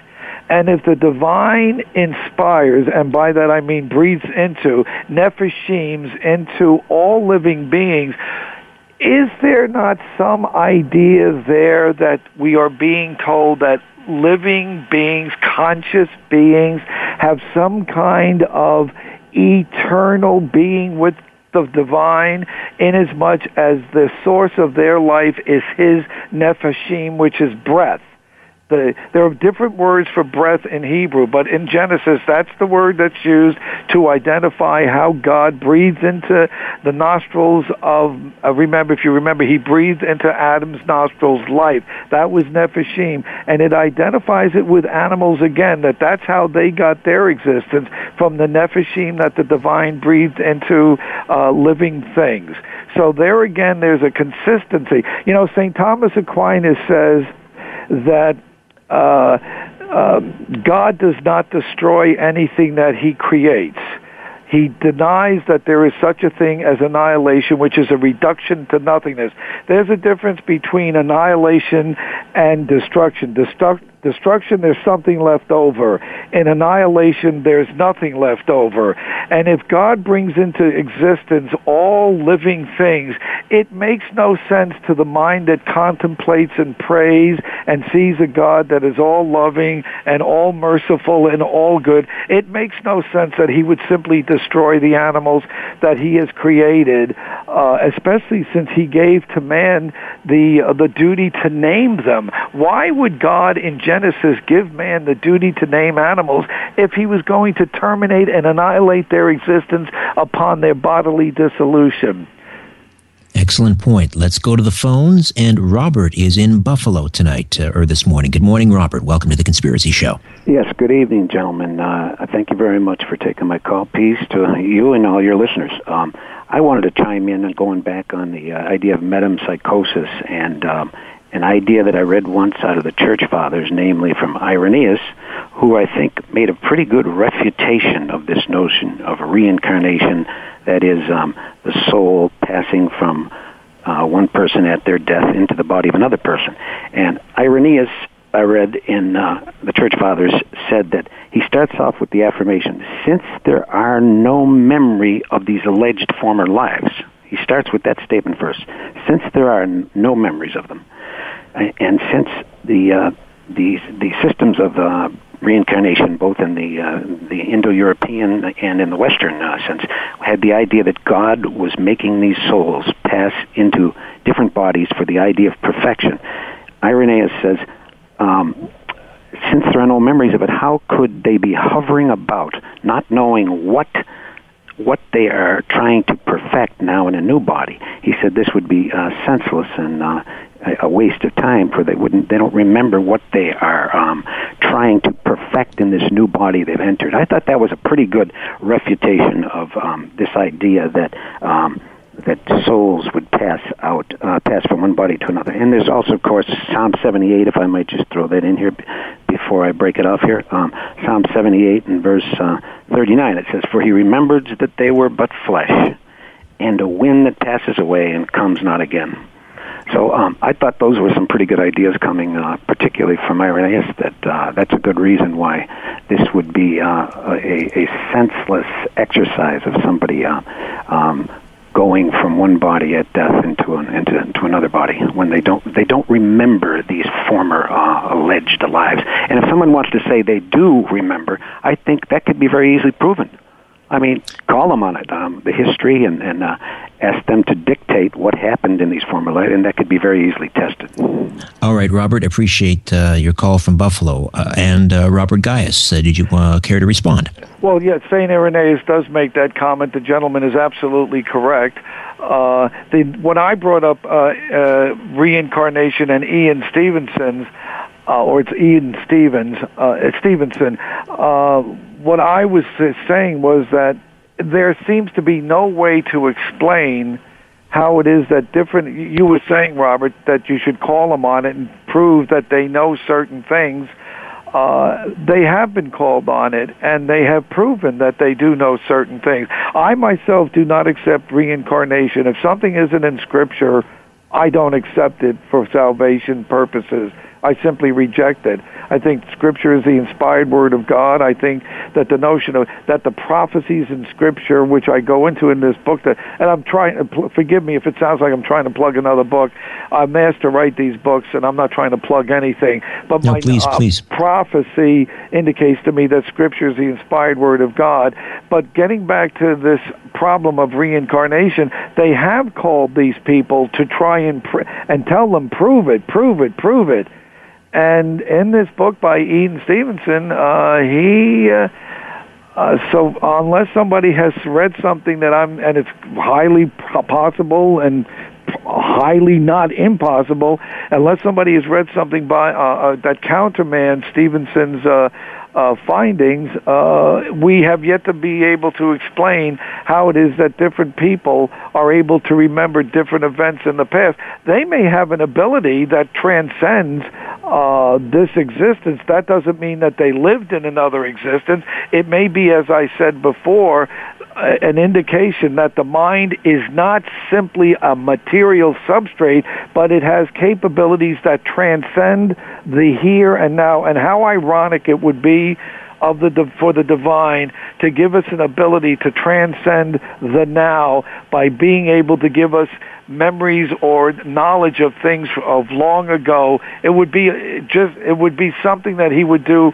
in a sense of irony just to try and indicate to us that we don't know everything that we think we know all right tony is in brampton good morning tony welcome to the conspiracy show thank you richard uh, robert uh, I'd like to uh, ask a question about deja vu. I can remember as a child walking down the street. I was about four years old, and I had a distinct recollection that I had been here before. And I think it's in the book of Esdras in uh, mm-hmm. uh, uh, the Apocrypha mm-hmm. that he they, they state that the the existence is like a, a giant circle, mm-hmm. and we go around and around. Now, uh, could you uh, elucidate on that? So, some, uh, sci- uh, neuro- neurological science tries to uh, uh, explain deja vu as an activity of temporal lobe function, mm-hmm. um, where you think something has happened and you experience it again in the exact same way. I don't think it's explicable in that way because I don't think that experience is always explicable in terms of parts of the brain. I am familiar with the uh, with the apocrypha that you, you reference, uh, and the only thing I could say about deja vu again, science is not capable of explaining all uh, uh, mental augmentation or all consciousness. In fact, it can't explain any of it. Deja vu would indicate again that we do not, we are not constricted to the here and now in our ability of mentation. We are able to transcend it. And I, I myself have had deja vu. Uh, um, I don't dwell on it, kind of smile and just go on my, maybe two or three times in my life. But deja vu is something that, again, shows that science is not capable of explaining another aspect of human intellection. Thank you very much. Tony, thanks for the Thank call. you. Victor, would Thank you like to jump in here? Well, it's it just seems to me that there's just so many questions that uh, that, that that Robert's raised this evening that uh, I suppose on a day to day basis, not many people know, who are listening to the program dwell on these issues on a day to day basis. And I'm just sort of wondering, um, you know, when you get to a point when you try to um, define things as precisely as we are trying to do this evening, and we're really kind of looking at scripture. We're looking at, you know, things of you know, out of body experiences and you know, past life and afterlife, and there's just so many things that we cannot grasp or or um, or, or understand. And in in, in in in a way of thinking, in people's way of avoiding uh, thinking or talking about these things on a day to day basis because we're consumed by so many different things. Um, why does the human, uh, um, I guess, uh, I don't know what, what, I'm trying to say here. Why do people not consider these issues a little bit more circum- with more circumspection on a day-to-day basis? Is it just they're just too difficult to grapple with, or they're they're, non, they're nonsensical? Um, and we, you know, these sort of intellectual kind of pursuits, you know, occur very very infrequently. What is it that keeps the human species away from uh, grappling with these issues uh, on a more regular basis? Do, do you know what I'm getting at, Robert? Yeah, uh, it's something that has puzzled me for a very, very long time. Uh, especially, uh, especially if one is a reader of Scripture, where one reads in Matthew seven, chapter uh, uh, chapter seven, verses thirteen to fifteen, I believe. N- small is the gate and narrow is the way, and few are those who find their way to eternal life. Mm-hmm. Well, the individual that said that is Christ, and if Christ is God, that is one heck of a statement to fear. So one would think, upon reading that, one would want to know is what I read from the divine? Is it from someone who is God? And if it is, can I establish for myself that I am immortal? Or how do I establish for myself that I'm immortal? One would think that this question is the most important question in one's existence. And why people avoid it, I have no idea. I Well, I think- simply ca- the the Egyptians, as you you know, the Egyptian Book of the Dead, the Egyptians believed in an afterlife. They seem to accept it as part and parcel of their everyday existence. There are very few people that actually study and propend on this subject uh, probably in the way that I have. I've spent uh, since 1995 on this uh, almost nonstop. I've written.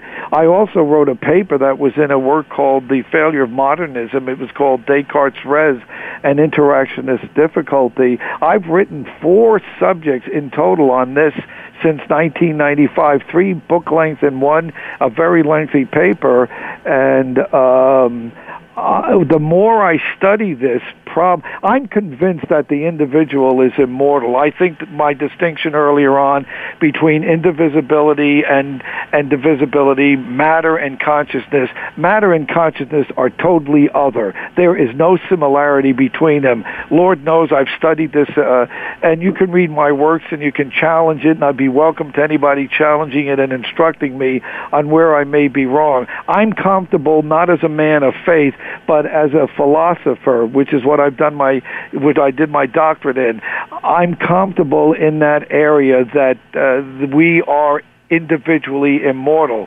But why individuals do not study this subject more?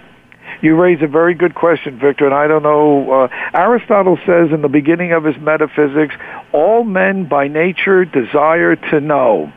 Not certain if that's the case. hmm Well, I, I, I guess uh, the other side of that coin, Robert and Richard, is that the kinds of things that consume the world today, be it economics, be celebrity adulation, uh, the monarchy, uh, the the almighty dollar, gold, and all of these things that consume us on a day to day basis, seem to uh, create uh, uh, another substructure of existence for us. That we exist on such a material, um, you know, hard hard existence, and we we don't spend any time looking at who we are as entities and who we are as a society and how we understand what our existence is all about. And that leads me to the question, uh, and it, it, it for me it's it is a, a continuous question of who we are as an entity on this particular planet. We're just a simple, you know, uh, you know, entities on this ball of mud circling, you know, going around our sun. But yet there are these other entities that exist in, in other parts of the of the universe that are somehow interacting with us, uh, called extraterrestrials. Call them what you will.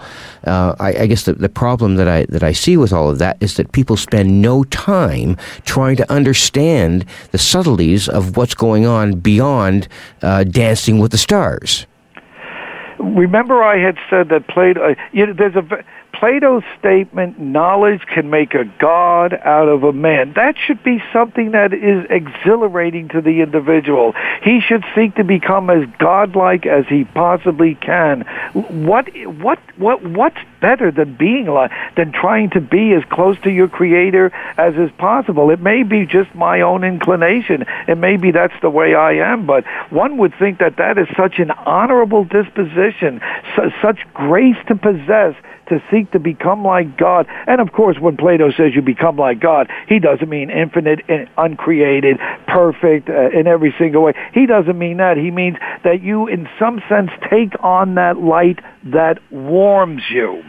I don't know why people don't see something in that that's exhilarating. I don't understand it. Well, if I if I might, I mean, having toiled in the in the mainstream media uh, and and and coming at it from someone who's always been interested in the in the big questions, which is why you know I, I, I can't I can no longer be satisfied covering sort of the workaday reality. It's it's important to cover the workaday reality, Mhm. city council meetings, but I, I, I I'm I'm not interested in it anymore. The big questions: What happens after we die? Are we alone in the universe? But when you uh, when you're in the mainstream media, uh, and and I'm very fortunate to, to, to be able to have this platform. But elsewhere, there there is this pervasive um, mindset that you know that in, that unless you know you can feel it and touch it and smell it again you know the, Mhm. the, the five senses it doesn't count it's not It, I mean, science is the new religion. And uh, the materialists here in the West, at least for the moment, have won. Uh, they've won the hearts and minds of, of, of young people.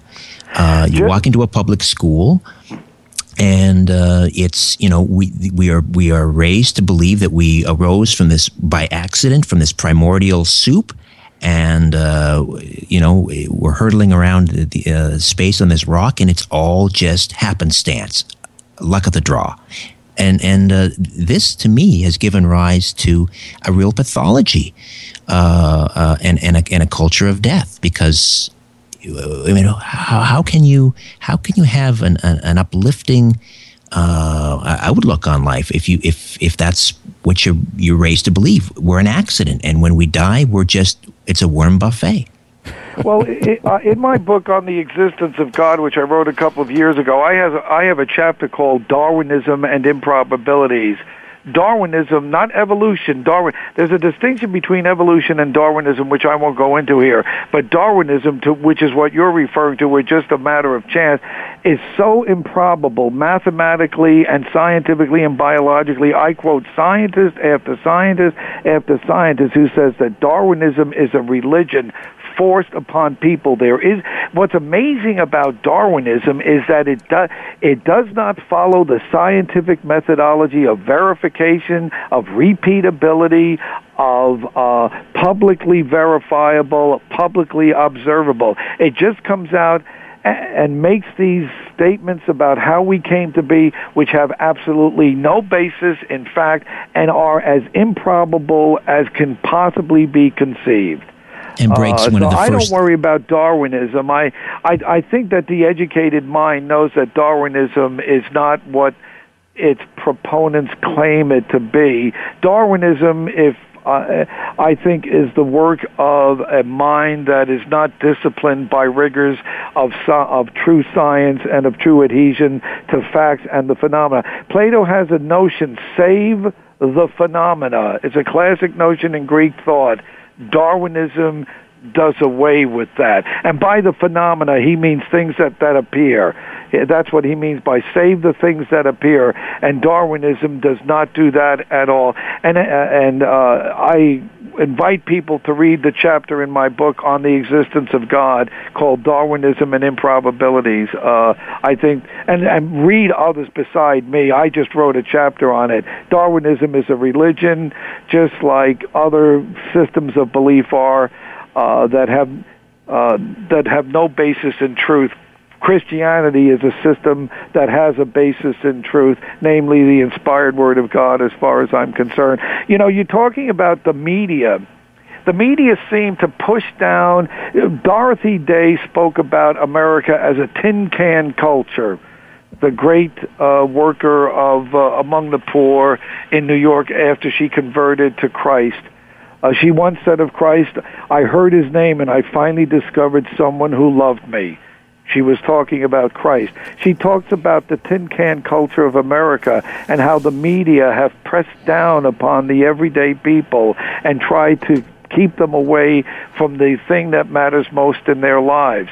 So there is something about the media, Hollywood, entertainment. I think Victor said Dancing with the Stars. I think that's a TV show. Uh, it uh, the empty lives that people lead you would think they would want to have them fulfilled in something that's really meaningful, which they can find on their own, and they eventually will. Many find it too late at death. At death, remember that passage from Saint Augustine: "Late have I loved thee, O beauty, so ancient and so new. Late have I loved thee."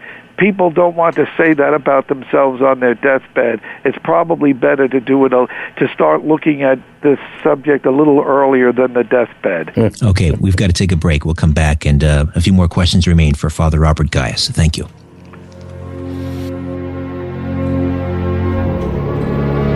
Take a look around. What do you really see? This is where you can tell all about it. This is The Conspiracy Show with Richard Syrett on Zoomer Radio, AM 740.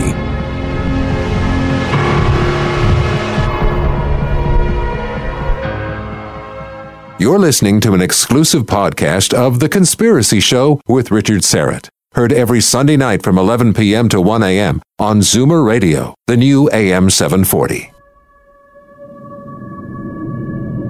In a democracy, we elect officials so we can sleep at night. So why are you up? 416 360 0740 or toll free in Ontario 1 866 740 4740. Just a reminder next week on The Conspiracy Show, Jon Rappoport from No More Fake News and Nick Redfern will be here to tell us about the real men in black. All right, a few moments remain our uh, conversation with Father Robert Gaius and, of course, Victor Viggiani joining us in studio from Zealand News Service.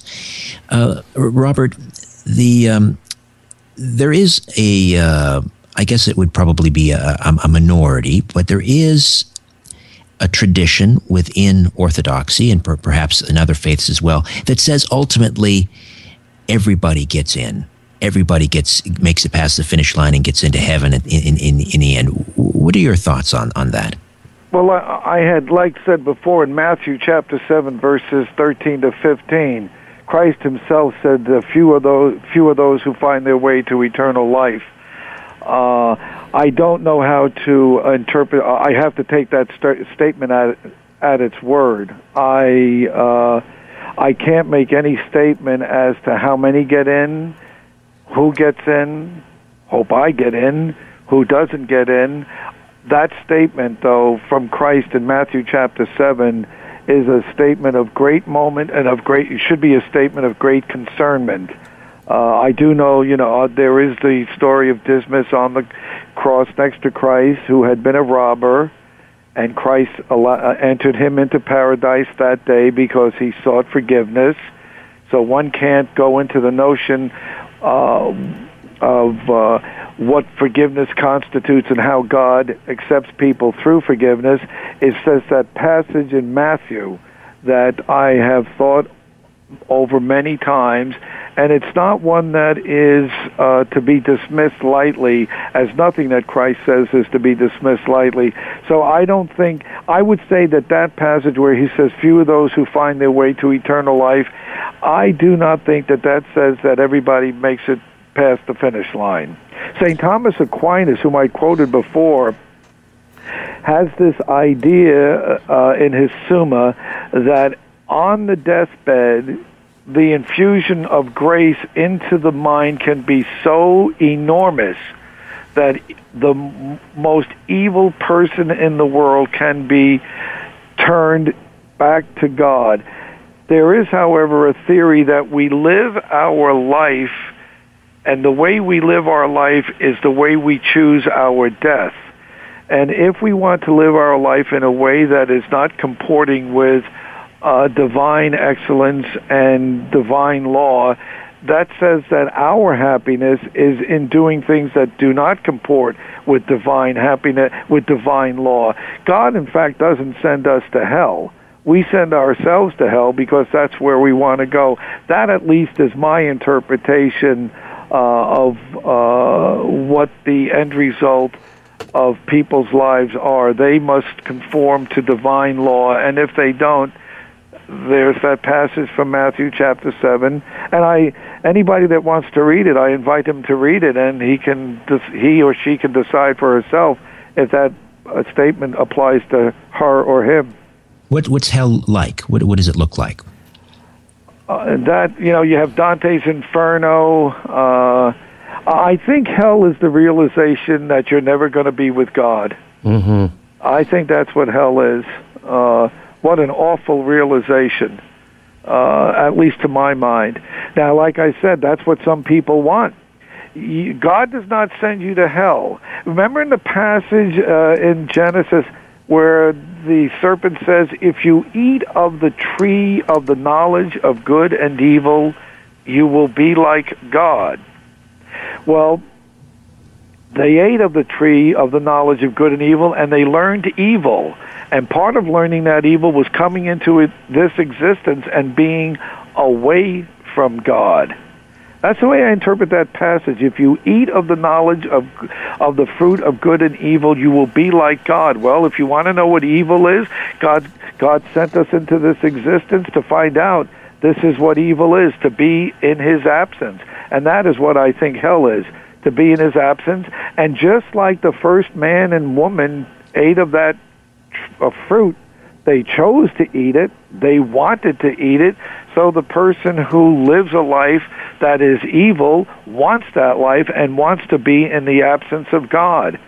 And they will be ever shortchanged from what they could have become, namely something that was perfect in the eyes of the Almighty. What about the uh, the um, about communication with uh, the spirit of the dead? I mean, I know I know that that, that it is uh, uh it's it's forbidden, but I mean, we do have communion with saints. So yeah, it's all necromancy is forbidden. Uh, uh, Samuel book one one of the listeners can tell me what chapters I can't remember, forbids necromancy, communication with evil individuals to come in contact with the dead apparitions occur. I mean, the, there's Marian apparitions. Padre Pio, the stigmatist, appeared to people. Different saints have appeared to different people. They themselves are dead. St. John Bosco, if I'm not mistaken, is said to have appeared to a number of different people after his death. I believe St. Dominic Savio is said to have appeared to St. John Bosco in a dream. So these are apparitions of the dead. What I think the, uh, the I had said originally uh, when Victor invited me so uh, uh, uh so uh, courteously to be on your program, I had said to him that uh, communication with the dead is forbidden insofar as it prohibits our salvation. But I do not see any reason to believe. In fact, there there's communication uh, from the dead in uh, Scripture. Uh, to um, I uh, wasn't it Tobias uh, that uh, received an apparition from the who was it Samuel or one of them? Uh, he was called uh, and he said, "Here I am, Lord." are you calling me? And it was, uh, and he had received an apparition from one or two of uh, people who had lived before him. Uh, so uh, the the communication from the dead is only forbidden in as much as it would deny the working of the uh, divine in our life.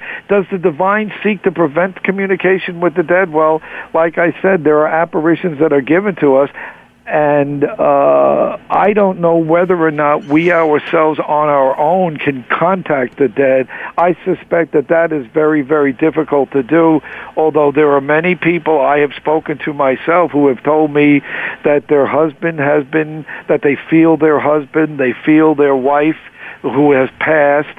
Uh, I'm not going to deny that is true. I don't know what that statement, I sense their presence means there are too many instances of people who have claimed that they saw somebody protect them from death. There's just too many of these statements to just say, well, these people are are hallucinating. Like I said, that principle of Aristotle before. If a lot of people say the same thing, it's probably a good idea to take a look at it. And there are many people who have claimed that they have been saved from a, a horrific accident, that they have been pulled back from the brink of death by a presence that was a father, a daughter, a mother, etc. So apparitions, I think, are not something to be dismissed as something out of the question. Father Robert Gaius, I have so enjoyed this conversation, and I want to extend you an open invitation. Anytime you'd like to come on this show, we would love to have you. Thank you very much, and God bless you. Thank you very much for being so courteous to me.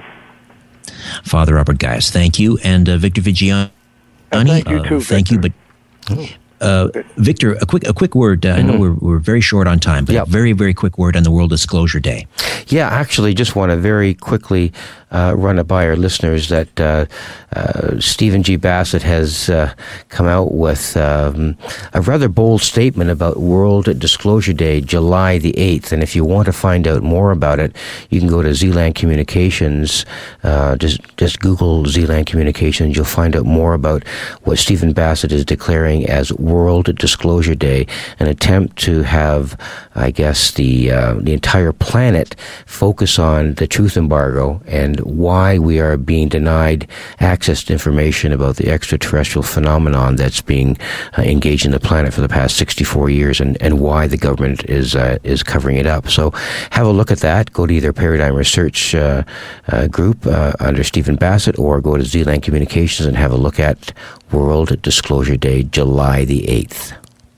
All right, uh, Victor, my thanks to you as always.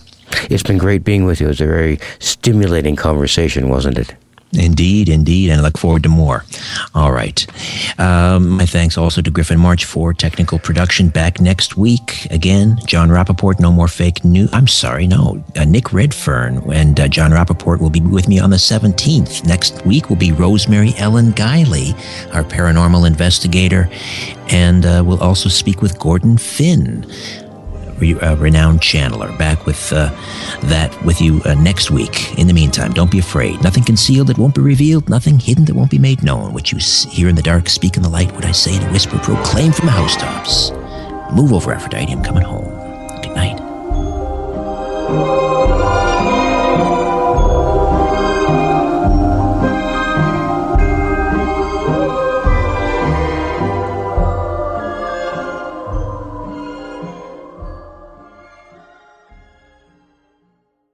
This podcast is proudly produced and presented by the Zoomer Podcast Network, home of great podcasts like Marilyn Lightstone Reads, Idea City on the Air, and The Garden Show.